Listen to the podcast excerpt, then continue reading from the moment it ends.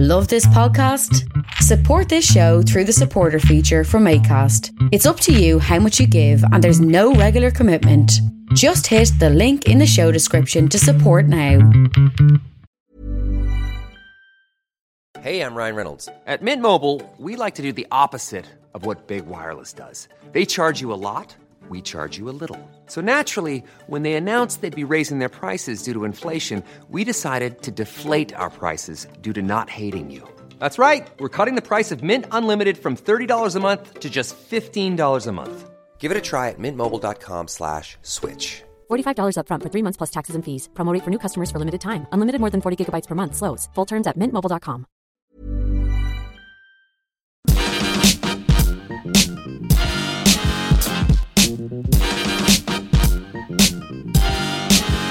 Hello and welcome to the Partly Political Broadcast, the comedy politics podcast that, much like the lockdown, is still having to continue almost entirely due to the failures of the British government. I'm Tiernan Douieb, and as the spokesperson for the Prime Minister and melancholy yam Boris Johnson says that the coronavirus could spread exponentially again if they move too quickly, it's great to see that they're being inventive with how to justify the PM sitting on his ass since January. There are lots of things that you might miss from the before times, you know, just a few weeks ago. Maybe you long to see somewhere outside of the 100 metre radius from where you live.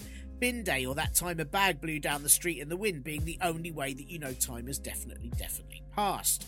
Maybe you miss going to the supermarket without shouting, but why would some arsehole buy all of the fucking eggs? As another shopper ignores all social distancing measures to shove you out of the way, claiming the last six free range while they cough loudly all over them.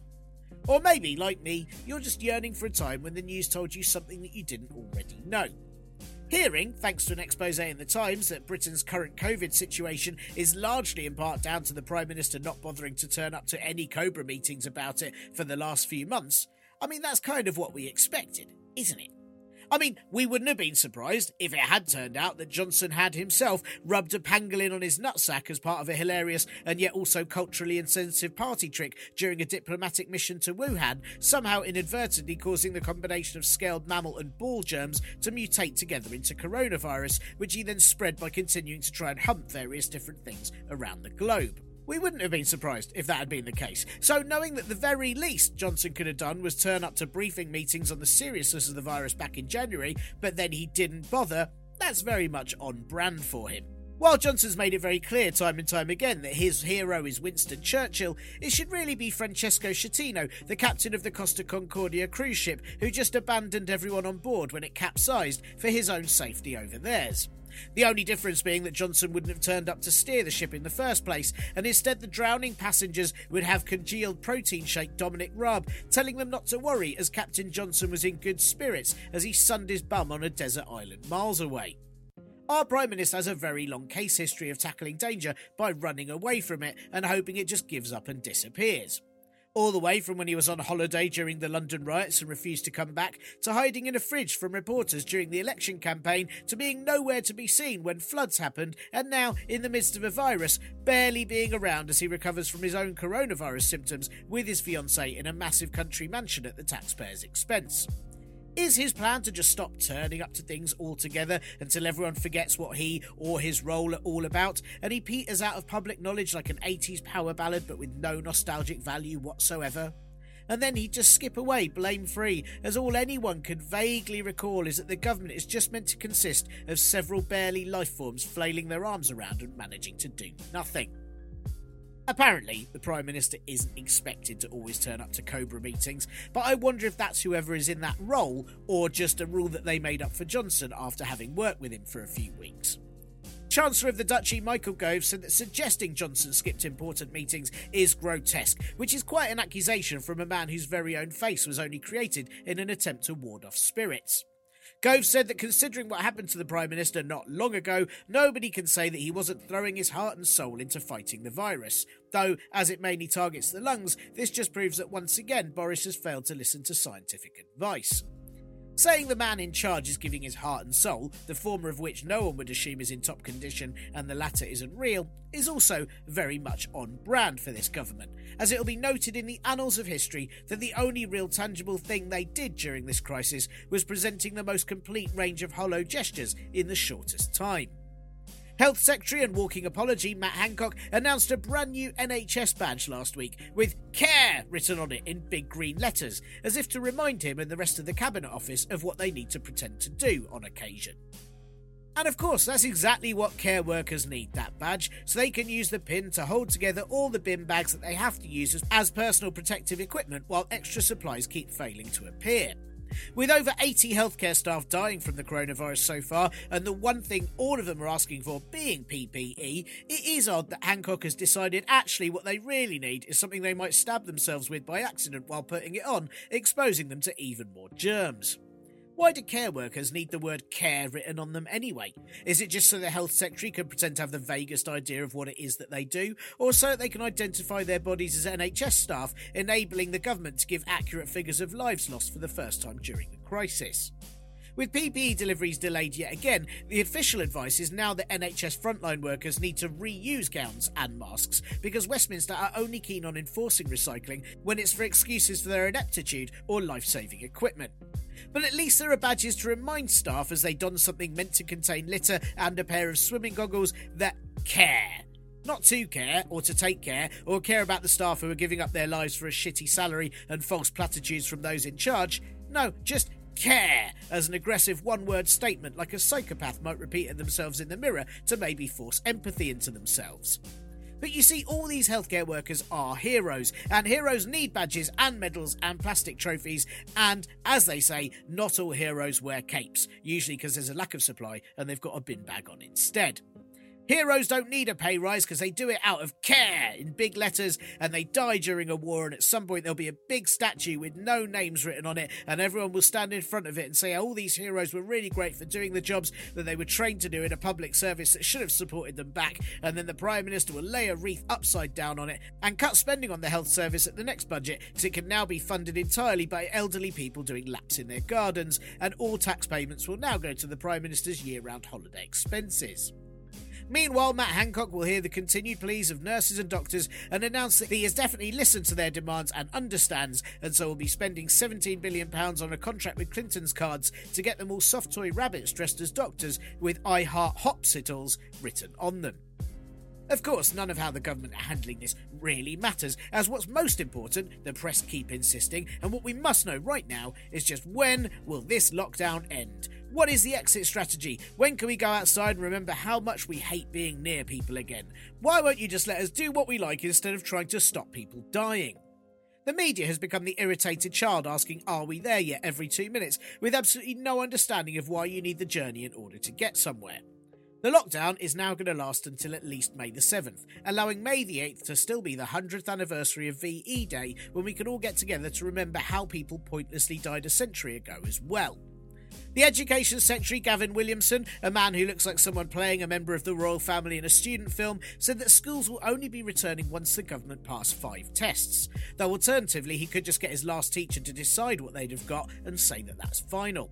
While Williamson couldn't give a date that schools might start again on, some disadvantaged secondary school pupils currently in year 10 will get laptops so they can do online lessons and prep for next year's GCSEs. Though if they were really smart, they'd just use them to Google most crowded areas, go there, cough a lot, and then chances are exams won't happen again till 2022 anyway. Online lessons will be presented by teachers with worksheets and a quiz so that kids can quickly learn how to paste a picture up of them looking like they're paying attention while going on Twitter to troll people so they'll be nicely prepared for self employment in the jobless future we're all clearly heading to. House Minister and your friend's old school friend no one knows who ruined the stag do with boring anecdotes and then drinking till he passed out, Robert Jenrick, has promised councils an extra £1.6 billion in funding for social care services, which councils have said isn't remotely enough to cover all the support they're giving after 10 years of vicious cuts. Jenrick's pledge isn't so much a life ring, but more a way to stem the bleeding so local services die more slowly.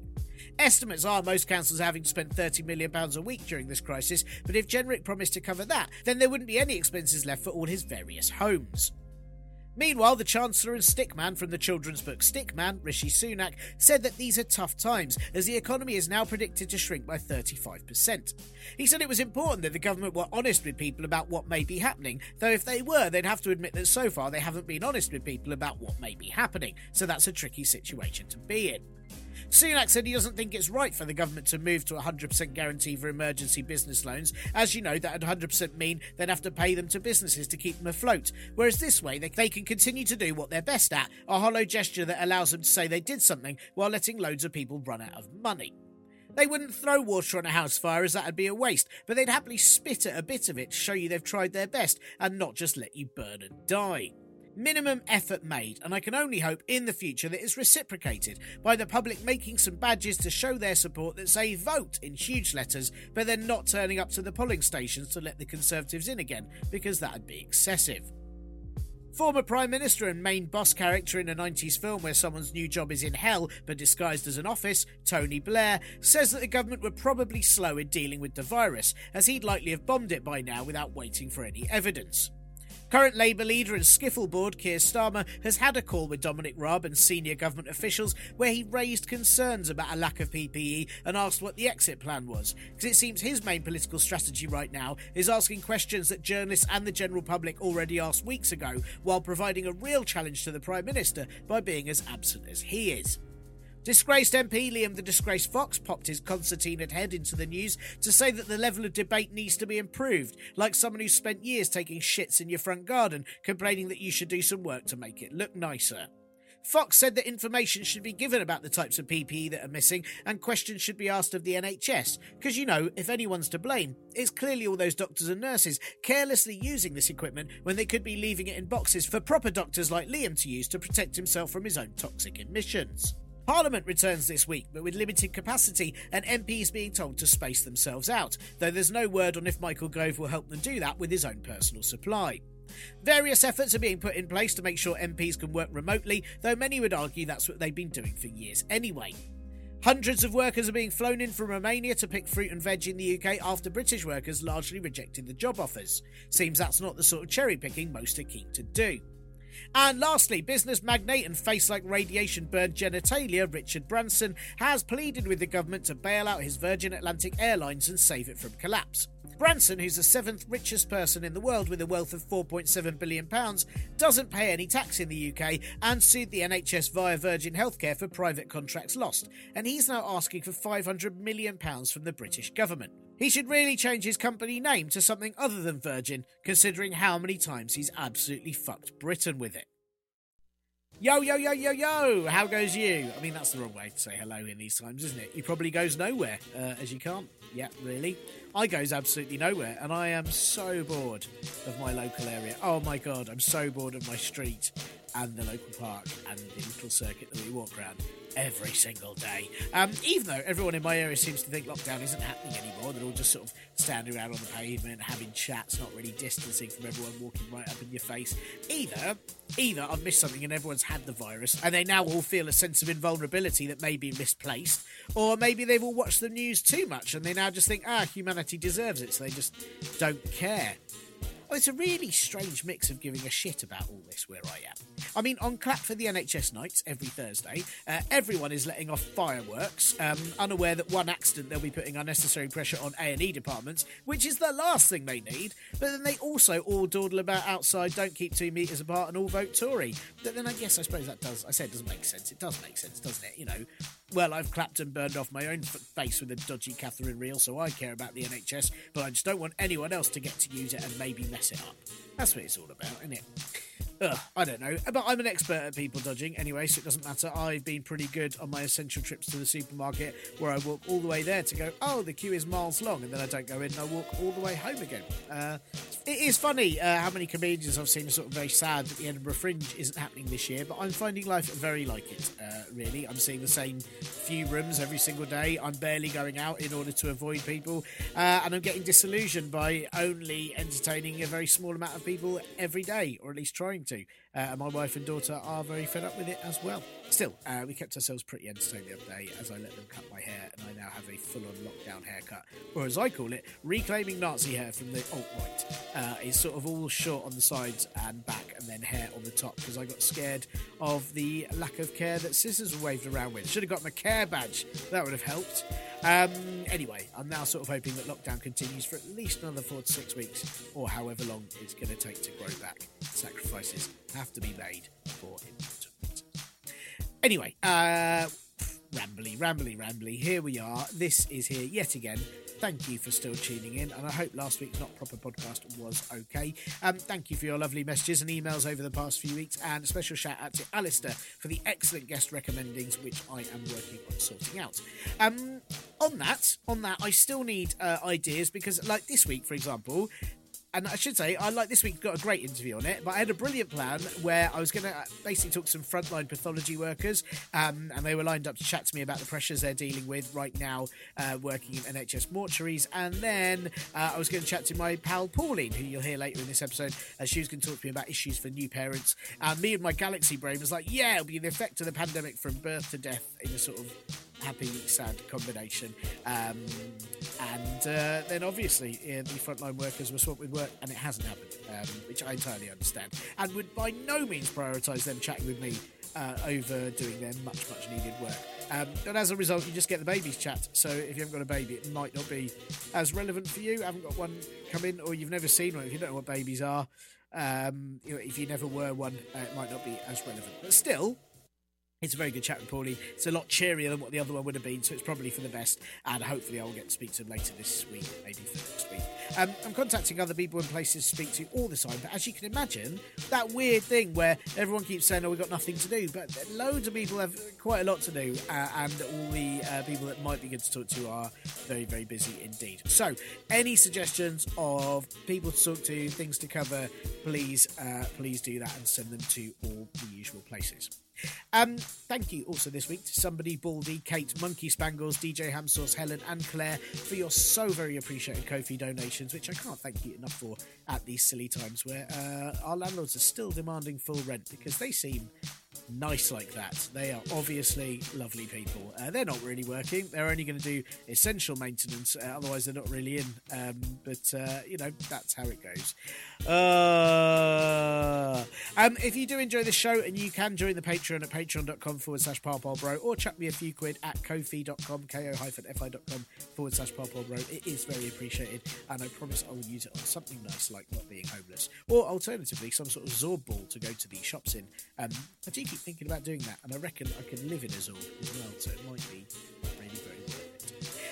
No other admin chat this week because nothing's happening. But if you are homeschooling um, your kids and you've had to return them to school but not school after Easter holidays, and you would like to make it more fun, uh, then we have tons of free worksheets on how to do stand-up comedy on the Comedy Club for Kids website at comedyclub number four kids.co.uk, which incorporates language stuff, uh, storytelling, and building confident performances, all sorts of things like that. It all fits with the curriculum. We've done it all properly. Um, I also did some online YouTube videos for the Pauline Academy. Yes, that is a thing. Yes, that's what she's doing now.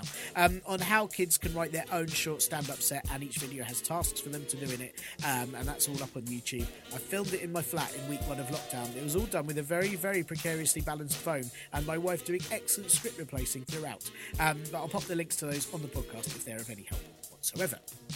This week's show uh, is a chat, as I mentioned before, with antenatal teacher, comedian, and pal of mine, the brilliant Pauline Eyre, about the crisis new parents are having right now and the dangers of heroising health workers.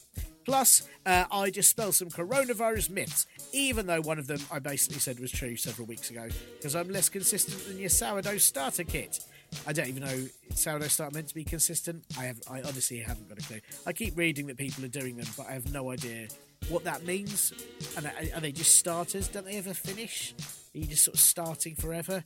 Where does it end? Oh, it's all so confusing.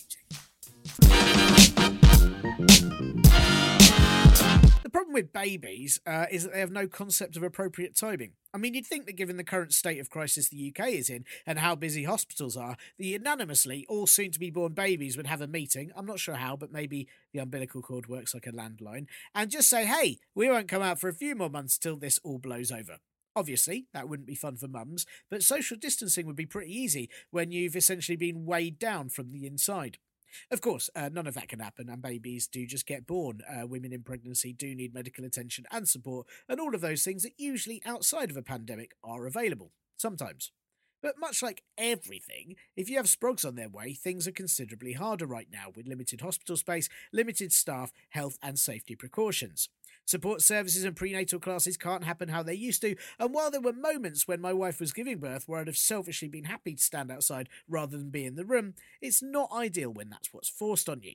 Not only that, but being a new parent is a pretty lonely time anyway. So, what happens when people can't come and visit? Although, again, for me, that would have been quite handy a couple of times. And yes, that is why we haven't been in touch with you since, if you're listening. So, anyway, thing is, baby's going to baby. So, just what is in place to help them baby well during COVID season? This week, I'm speaking to comedian, pal, and for the context of this interview, antenatal teacher Pauline Eyre, who very kindly answered a call out where I asked just what areas I need to interview people about during these times, while also doing the heroic duty of delivering us some flour as she had some spare, which is amazing. Basically, she's a lovely person and total legend. But on top of flour delivery and all the many other jobs that she does, as you'll hear about, or at least did pre pandemic, Pauline volunteers for the NCT, the National Childbirth Trust. She told me all about how things now work for new parents, just where they can find support, but also why charities are in dire times and why heroising health workers really isn't all that helpful. There's also a bit of chat about the now online comedy world, too. I didn't ask her about the possibility of asking babies just to stay in for a bit longer because I didn't really think of it till after, but I'm certain there is something there. I really should work on it. Anyway, we had a lovely chat, so hopefully, if this affects you or someone you know, it might be helpful. And if you don't know any babies or haven't ever heard of babies or weren't ever a baby, then just enjoy it for actually having some cheery bits to an interview for once. I mean, after some less cheery ones. Anyway, hope you enjoy. Here is Pauline. Hi, Pauline. Um, so I know you do billions of things. I know you're a comedian, uh, and I didn't know you're a voiceover artist until uh, just before we started recording, but I do now, uh, and lots of other things. But you also uh, work for a charity, and I wondered if you could tell me a little bit about that one of your many jobs um, and why you can't do that at the moment. Uh, yeah, hello, morning. Um, so I, I'm um, I don't work for a charity. I'm freelance, but I'm an antenatal teacher for the NCT, so uh, National Childbirth Trust. Where um, uh, it, it is the it is a charity that supports parents in the first thousand days of a baby's life, so pregnancy and the first three years or so of life. Um, and it's very much uh, it's it's we're a national charity, um, but a very small one. So a little charity with a big reach, which means that um, uh, this has hit the charity very hard.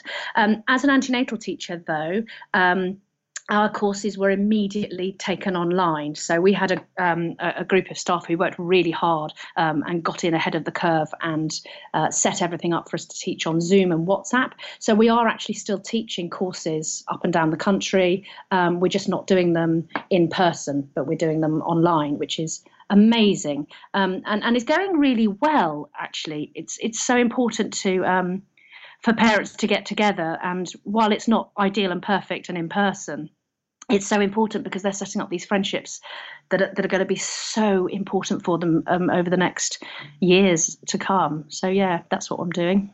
And I mean, I'm guessing stuff for a new parent right now must be really hard. I mean, I, I remember, uh, you know, our daughter was only two. I remember two years ago when she was about to be born, just how stressful that was when there wasn't the worry that you could go into hospital and then contract something else entirely. Um, how how difficult has this made things for new parents? Um, massively so, massively so. The um, I, is mostly in just the amount of stress and worry, and I, I, can see the same everywhere on my timelines of people going, "But what's going to happen? What's going to happen? When is this going to be over? When are we?" And a lot of people are focusing on on the future in a way that that we can't right now. And for a new parent, they're so focused on the future and it's so healthy for them to be focused on the future but they can't be in the same way. So um, in practical terms it means that um, women going into a medical setting for an antenatal appointment can't take their partners with them. Um, so partners are inevitably waiting outside which is you would think not a very big deal but you know very occasionally people get bad news at those appointments and partners are waiting outside and, and can't be with. So that's um, something that's uh, very worrying. Um, in terms of birth itself, excuse me, in terms of birth itself, um, women are limited now to one birth partner instead of two um, for a straightforward birth. And the time that birth partners are allowed to be with them at the hospital or birth centre is now limited. Um, it's different in different trusts, but certainly uh, locally to where I am, partners are allowed in uh, once labour is established, so not early on, um, and for up to an hour or two hours after birth. Um, that's not always the case. You know, I had a partner that was lucky enough to be able to stay for a long time after birth early this week, but parents don't know that in advance if they're going to be lucky or not lucky. Um, women are being prevented from using birth pools um, because of a fear of uh, contamination um, even if the women aren't aren't uh, symptomatic. But obviously, that's to protect midwives, and that makes a big difference for people. And then there are things like um, there's the socialization aspect of this. I really fear for the mental health of of pregnant people and new parents because they're just you know they're they're being isolated with their babies, um, which is worrying both before and after birth actually. And I'm noticing parents who are either unable to work or they're furloughed on less money and they're fearful not only of birth but of the future and work and being able to work from home if they're able to and all of the stress that this puts on new parents which and when it puts stress on a mother on a, a pregnant mother it puts stress on her baby as well so I think in the very long term, there's an awful lot to be fearful of about this. There are lots of positives too, of course, which we are um, are flagging up to parents a lot, um, and some extraordinary positives actually have come out of it. Um, like, for example, um, it seems that fewer babies, when they're weighed on the fifth day of life, have lost weight since birth and and I'd love to see a fascinating study of that in the future because with no visitors um, no parents, grandparents, etc., coming in and visiting the baby. Nothing is interfering with the new bond between parents and babies, and parents are bedding in with their babies and just feeding and, and getting on with it. And um, that seems to be making a difference in that way. That's amazing. Isn't that extraordinary? Um, obviously, time is too it's, it's, very much too early to know if that's going to be a pattern across the board but i've heard lots of stories of that um, and midwives noticing that which is exciting um, lots of other things as well. I mean, I've, I've been encouraging some of my uh, pregnant mums to talk to their mothers and their grandmothers, if they have them, about what it was like to birth without a partner there. Because if your partner um, is symptomatic, then they just can't come to the birth with you. And some people will have somebody else that they can call, like a doula, who's an unpaid, birth, uh, sorry, an um, a do sorry. Some people have they can, can bring a doula with them who's um, uh, a professional birth partner or they might have a friend or a parent or family member but some people won't. Um, and there will be times when people are birthing um, without their partners there. Um, and and their grandmothers will have done that which is lovely. And they can talk on the phone yeah. Skype or whatever. Uh, so yeah, so there, there, are a few lovely things as well. Uh, you know, a lot a lot fewer people at hospitals. Um, the parking's all free all of a sudden, uh, which is wonderful. Um, uh, birth partners waiting outside is extraordinary. Um, the idea that if a woman is induced, for example, if her, if her labour is induced, she has to stay in the hospital until labour gets going, and her partner's just waiting outside because they don't know how long that'll be. You can sort of imagine, you know, the, the hospital car park with with all these partners waiting outside with their snacks and all the rest of it. Where do they pee? And they've all got to stand two meters away from each other while they do it as well. So yeah, with, with, you know plastic bottles of urine thrown around the car park. Oh, it's extraordinary. Um, yeah, so all sorts of things that people might not have thought of. That um, it's not just the not just that you may or may not have a birth partner there. You can't use a pool there's so much more to it as well. People being discharged very quickly after birth um, and after only a night after a cesarean birth as well, getting home to um, really be cared for by one person and nobody else around. It's just different. That's really tough. That's really tough. And I, um, I, mean, like one of the things you highlighted, I, I, I sort of remember, you know, when we got a newborn baby, that is very lonely, and that you know, there's eh, there's hours of the night where it's just you and your partner or whichever one's allowed to sleep and the baby and you go a bit crazy as it is. And then if i think right now when you're not able to see anyone else um that's that's got to be so hard. I think that's going to be really tough for people. Yeah it's extraordinary and but the nct whatsapp groups are are have always been a bit of a lifesaver in that so when you're up at two o'clock in the morning feeding your baby feeling lonely you can reach out to that WhatsApp group and somebody else is likely to be awake doing the same thing at the same time.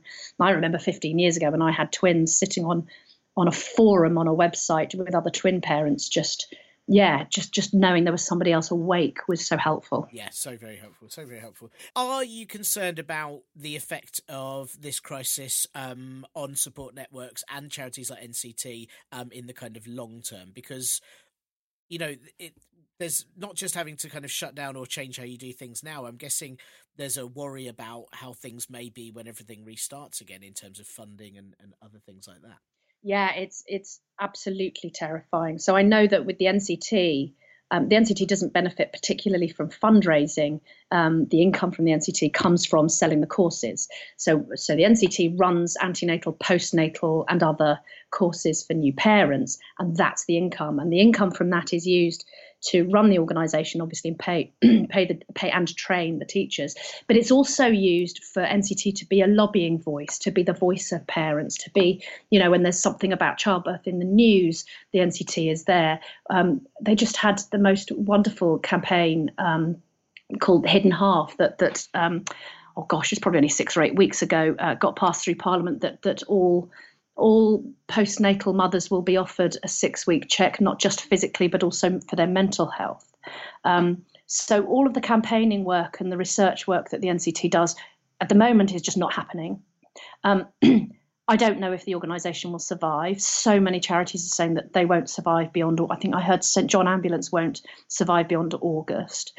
Um, and it drives me a little bit nuts that you know, lovely old man raising money by walking up and down for the NHS, but 12 million, 13 million, whatever it is by now, um, pounds being raised for the NHS when actually the NHS should be funded and charities are not supposed to be funded, you know, in the same way. Imagine how much good that kind of work could do for a refugee charity or, you know, um, the NCT or yeah, domestic violence charity because that's a massive issue at the moment. So um, that's a worry.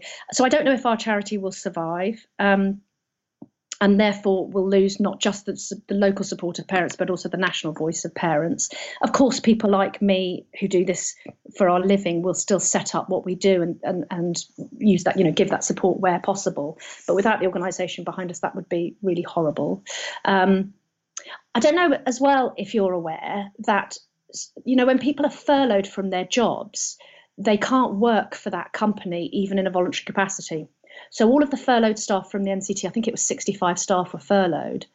They can't even they can't do that work even in a voluntary way. So they can't be the voice of parents. They can't, you know, go on the BBC talking about um, how this is affecting parents, etc. Um, those who are furloughed. So so much important work is lost. Not that people should have to do it um, without being paid, but it just means that those parts of the charity can't happen.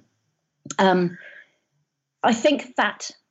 And I was listening to your podcast um, from the other day um, when the woman was talking about charity locally and how important that was. And of course,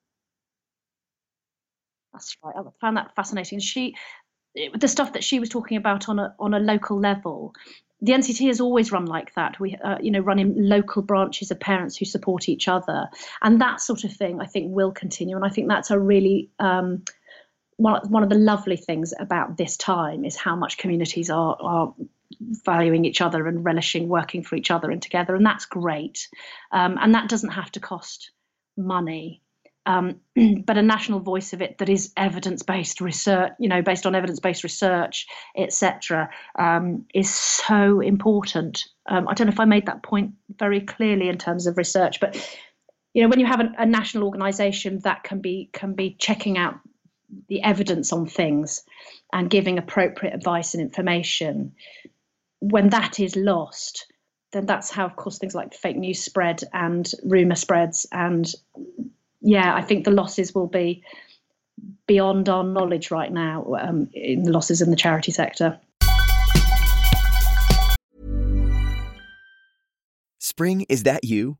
Warmer temps mean new Allbirds styles. Meet the new Superlight collection, the lightest ever shoes from Allbirds, now in fresh colors. These must have travel shoes have a lighter than air feel and barely there fit that made them the most packable shoes ever. Plus, they're comfy right out of the box. That means more comfort and less baggage.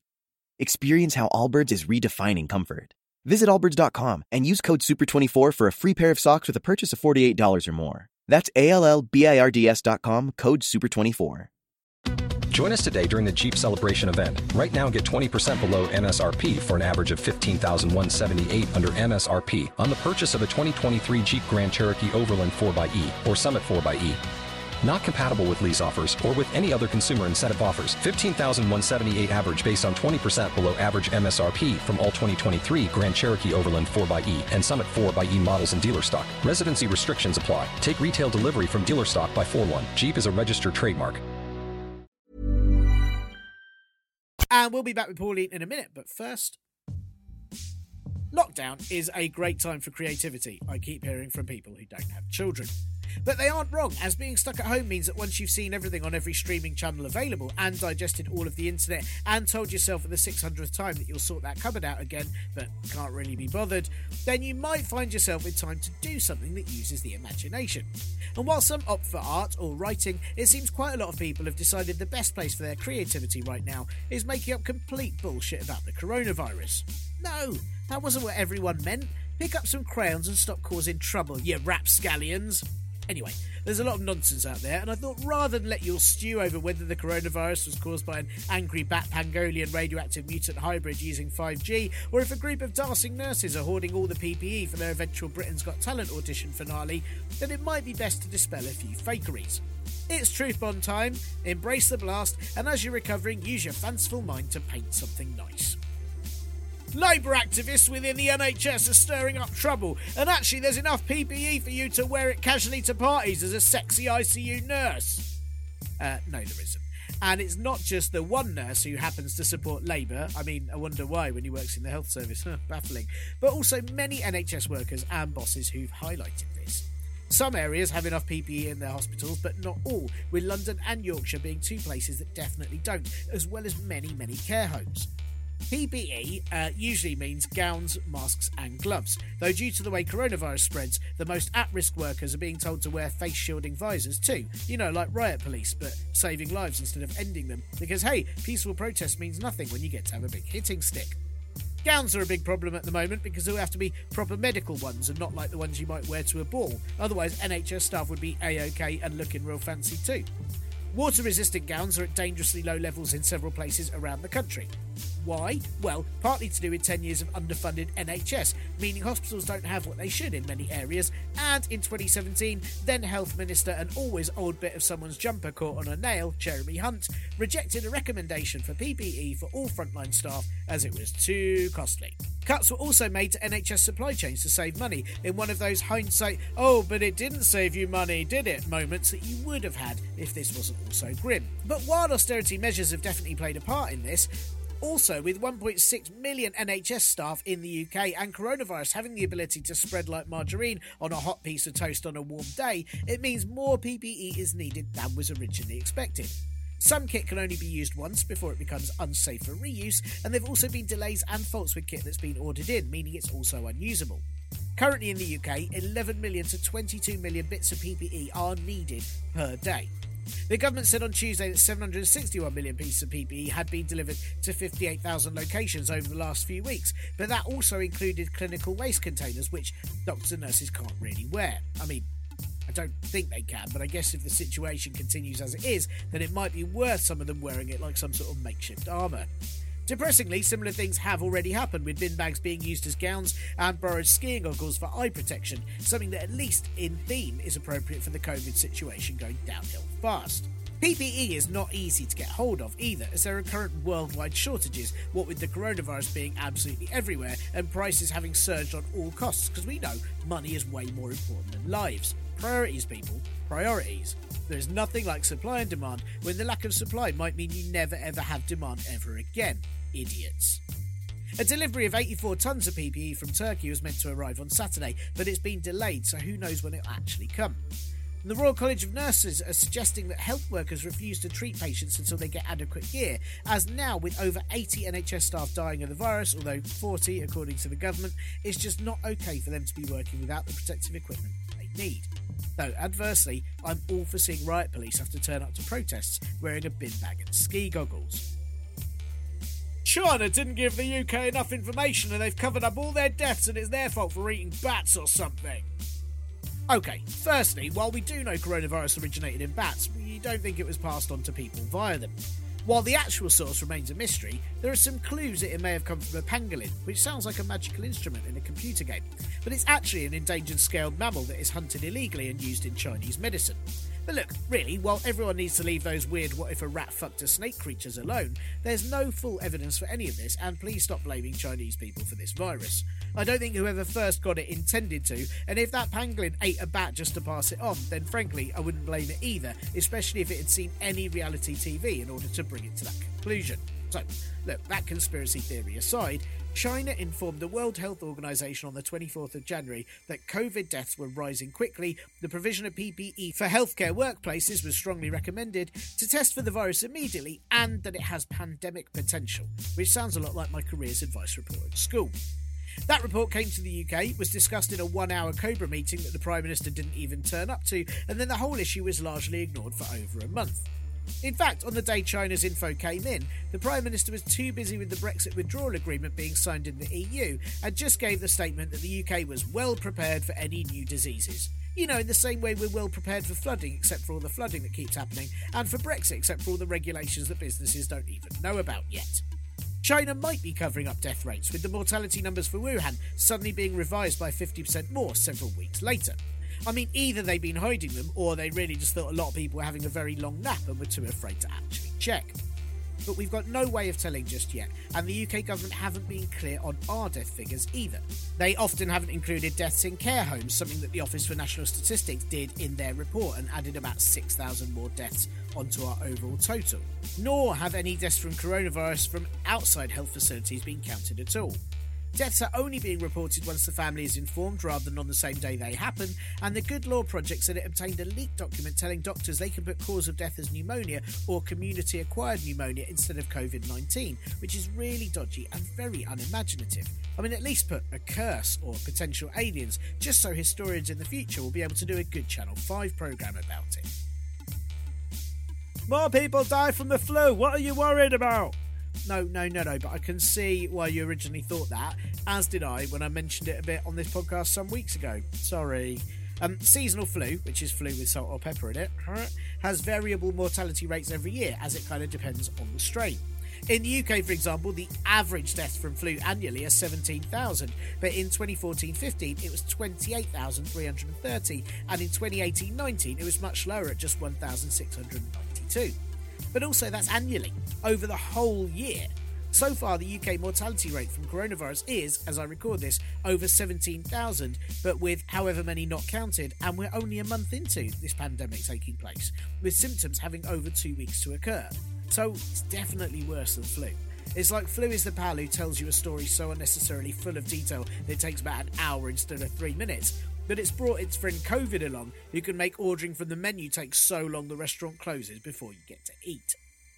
Other countries have been fine without a lockdown. It makes no difference, it's just a form of authoritarian, communist, fascist, loony, lefty control over us all. The thing about comparing the UK's COVID 19 response to other countries is that other countries have done things differently, and, well, mostly people in other countries don't suffer from English exceptionalism. Oh, except the US, who have their own special brand of stupid just for that. South Korea didn't have a lockdown and have had 9,000 cases of coronavirus, but only had 236 deaths. And that's largely due to them doing a lot of testing from very early on and people being very, very careful indeed about social distancing.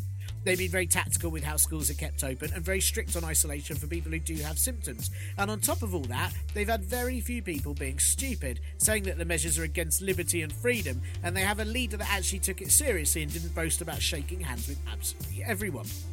Sweden has also been cited as not having a lockdown, having less deaths than the UK, except compared to all the other Scandinavian countries that have had a lockdown, the death rate in Sweden is much, much higher.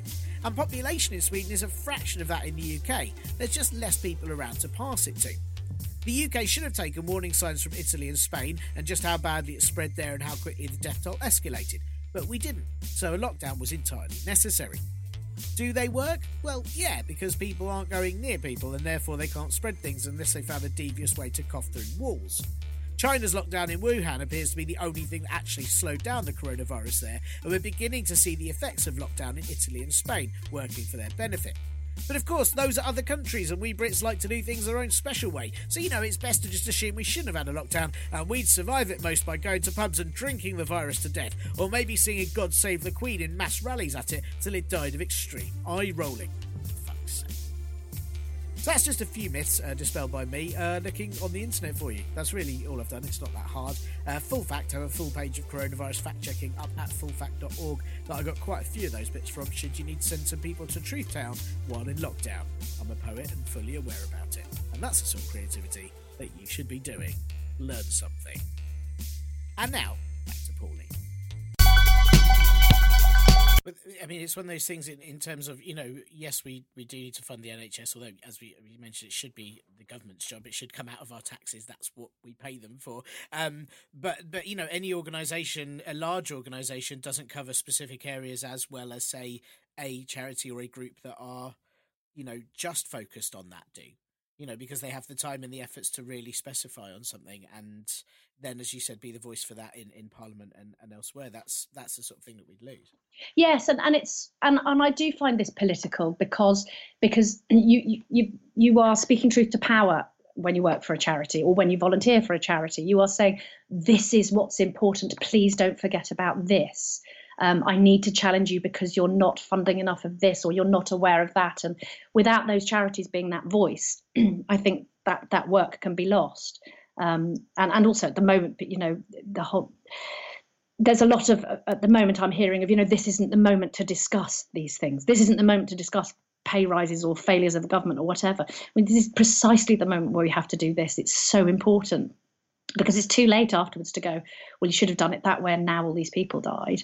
Um, you do need people going, hang on a minute, have you considered pregnant mothers in this? Have you considered, you know, their the health visitors aren't working, so there's nobody for people to go to after their babies are born. Midwife visits have been slashed again. So when I had my babies, we got a midwife visit every single day, came to my home to check that I was okay and alive, and so was my baby. Now wow. that ha- yeah, now that happens two or three times over the course of the first ten days, generally before this crisis, and now it's happening once, maybe twice, and maybe a phone call as well. In you know, and to be brutal about it, women bleed very heavily after birth. If they don't know how much is normal, and nobody is checking on them, there could be women at home hemorrhaging. There could be women at home not coping you know, having mental health crises and nobody's there to check that they're okay. So it is desperately worrying. Of course, the NHS can't fund everything, and there aren't enough people to do all these things. That's political too. Um, but but it is massively worrying, and without organisations and people like me being in touch with all of our clients, checking that they're okay, knowing that they're okay, people can slip through the net, and that's another that's another part of the you know that adds to the victims of this. Yeah, absolutely. It's absolutely why why organisations like NCT and others need to also be kept kept going and should have any. There's not really been any support at all from the government for charities, has there? Um, something was announced, but it's not kicking in for a long time. And to be honest, I've forgotten among, amongst all the. it's, well, it's like a lot of these things with self-employed uh, support, where it'll kick in, but only by the time you've starved to death. So it's probably not going to. They'll save. They'll save cash that way. It's easier. It is. It's really horrific. And and you, I mean, you you sort of mentioned earlier that just as as someone who, how many jobs do you say you normally have? Is it six? yeah, something like that. Five or six different income streams. but there's like f- four of them have gone now yeah, pr- well, pretty much everything except this. I'm doing my first gig tonight. I, I said I wouldn't do comedy gigs um, online, but but but this one's a really lovely one, so I'm I'm going to do it um, and see how that feels. And maybe we're going to be doing this for a very long time. Maybe I will need to start um, doing more of that. Um, in the first few weeks, it just took all of my literally all of my waking days, and I've got kids to care for, um, just to learn how to take the courses online. But I want, but it did, it did, um, it, it helped with the comedy muse because I was writing parody songs left, right, and centre. So I'm quite proud of those. Then I, then I discovered the whole of the rest of the world has learned TikTok and is also doing parody songs. And damn it, yeah, it's what what I've very much found is that uh, I've suddenly felt like, oh, I better learn how to do all these things, and realised that, oh dear, twelve year olds are way ahead of me on all of this, and have many more viewers on their Twitch stream as they just idly play a computer game, uh, and I'm trying to do childcare and write new material and work out a new system. Oh God.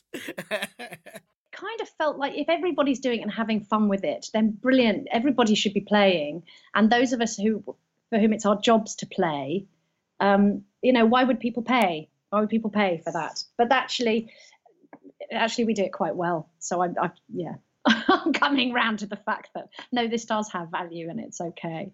Um, yeah. Yeah, and very important for people now, I think, to be able to have a laugh. Uh, I can't remember who it was, but I saw the most magnificent tweet, um, tweet from somebody saying, um, saying, "Oh, all of a sudden, the most important parts of education are entertainment, creativity, you know, music, dance, etc." Suddenly, the whole world is interested in exercise, art, entertainment, etc. And those sort of completely fallen by the wayside at school.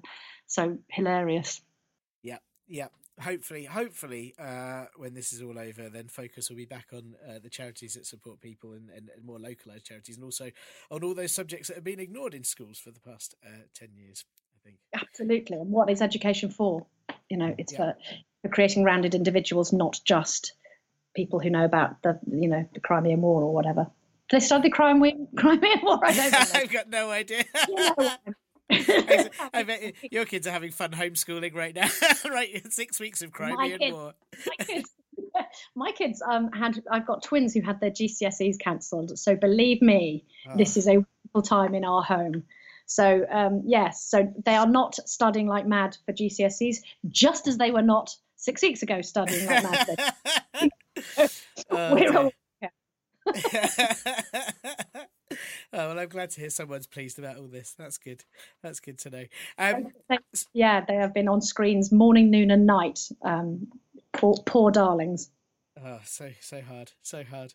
Um, well, thanks tons for for chatting. I mean, and I, I I suppose the thing, the most important thing to ask you really is that you know where can listeners support um, not just NCT but other charities that help new parents and and new parents in general. What where should they be going for kind of good advice on what to do if they are a new parent or they know someone who is and they're worried about them? Like where are you? Where are you going for your info at the moment and where can you advise others to? Okay so um, in terms of if people are pregnant then the royal college of obstetricians and gynecologists are releasing information all the time. So is the royal college of midwives and the royal college of midwives is doing is is having a daily uh, Q, and A tweet uh, which is really helpful for people who are pregnant. Um, the NHS and your local hospital website, etc. NCT courses are, of course, wonderful. Um, uh, they all go to support a charity and not a private um, organisation, um, and they are they do have discounts for people who can't afford them as well. So it's not just um, a middle class thing. Um, there is uh, the NCT also has a feeding line, so people with new babies, um, pretty much everything comes back to feeding when you have a new baby. So if your baby is struggling with um, sleep or feeding, or you're struggling, etc., that's a good place to go. Um, the Institute of Health Visiting, I noticed, has um, you might want to put this in notes afterwards, um, has information for new parents at ihv.org.uk. Um, I don't know if you're aware, Tiernan, but you can't register a birth at the moment. Um, so people aren't being expected to register their births, but they can still get their baby registered with a GP and they can get benefits. Um, because of that, you don't have to have a birth certificate to get benefits. Um, so does that mean there's lots of nameless babies right now? Yeah, no registered names. They don't have to register in 42 days at the moment because they can't because the the yeah literally the register offices are shut. Um, so yeah, but but I think therefore in the past people thought well you, because you have to have a, um, a birth certificate to claim benefit, uh, you don't have to at the moment. That's really important. This is why stuff like the NCT is so helpful because you get you get groups of parents on WhatsApp going, "Hey guys, have you heard about this? Oh, I went to an antenatal appointment and they're doing this now," and then everybody else learns about it, and and this information is is shared in a reliable way between people who are actually experiencing it. Um, otherwise, how would you know? Yeah, no, it's invaluable, invaluable stuff. Also, I think that there's something lovely to think about the fact that some parents may, a few days in to having their new baby, may think actually maybe that name wasn't right for them. I'll choose something more sensible. got all the time in the world to change her name from Corona to something better. that's it. That's it.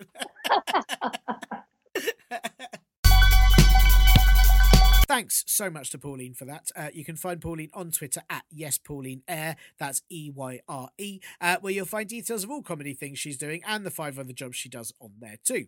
Uh, the NCT can be found at nct.org.uk or at NCT Charity on Twitter, and the other links that Pauline mentioned will be on the website soon as well.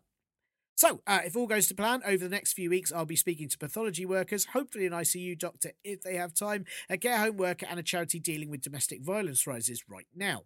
Um, however, that can all change as they're all extremely busy, and the news is also uh, different every single minute. So, um, are there other aspects you want to hear about? Maybe something more to do with ideology or how the world might be once this is all over? Um, maybe something not at all COVID related. Let me know. Drop me a line at Parpolbro on Twitter, the Partly Political Broadcast group on Facebook, the contact page at partlypoliticalbroadcast.co.uk, or email me at partlypoliticalbroadcast at gmail.com.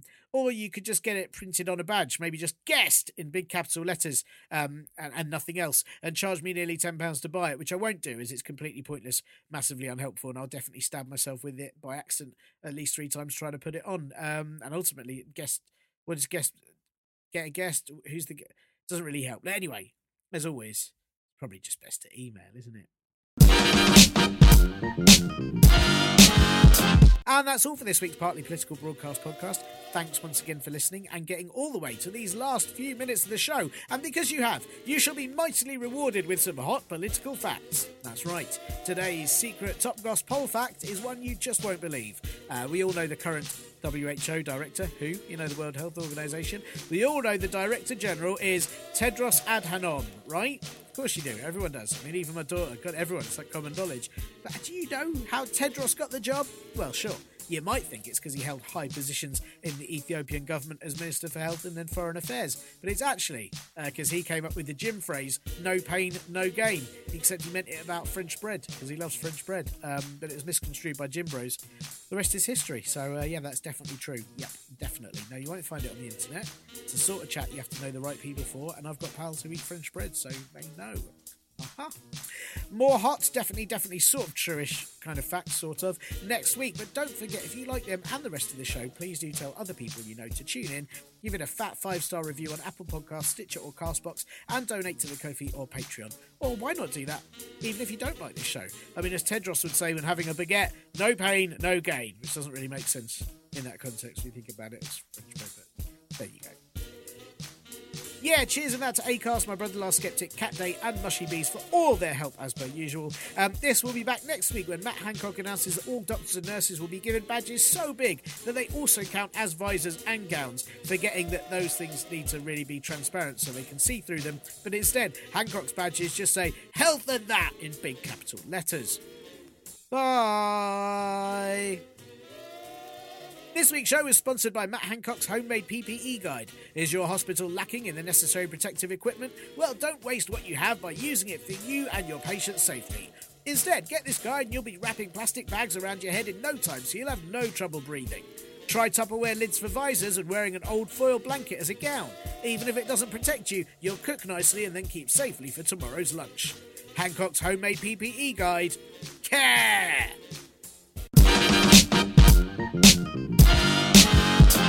Thank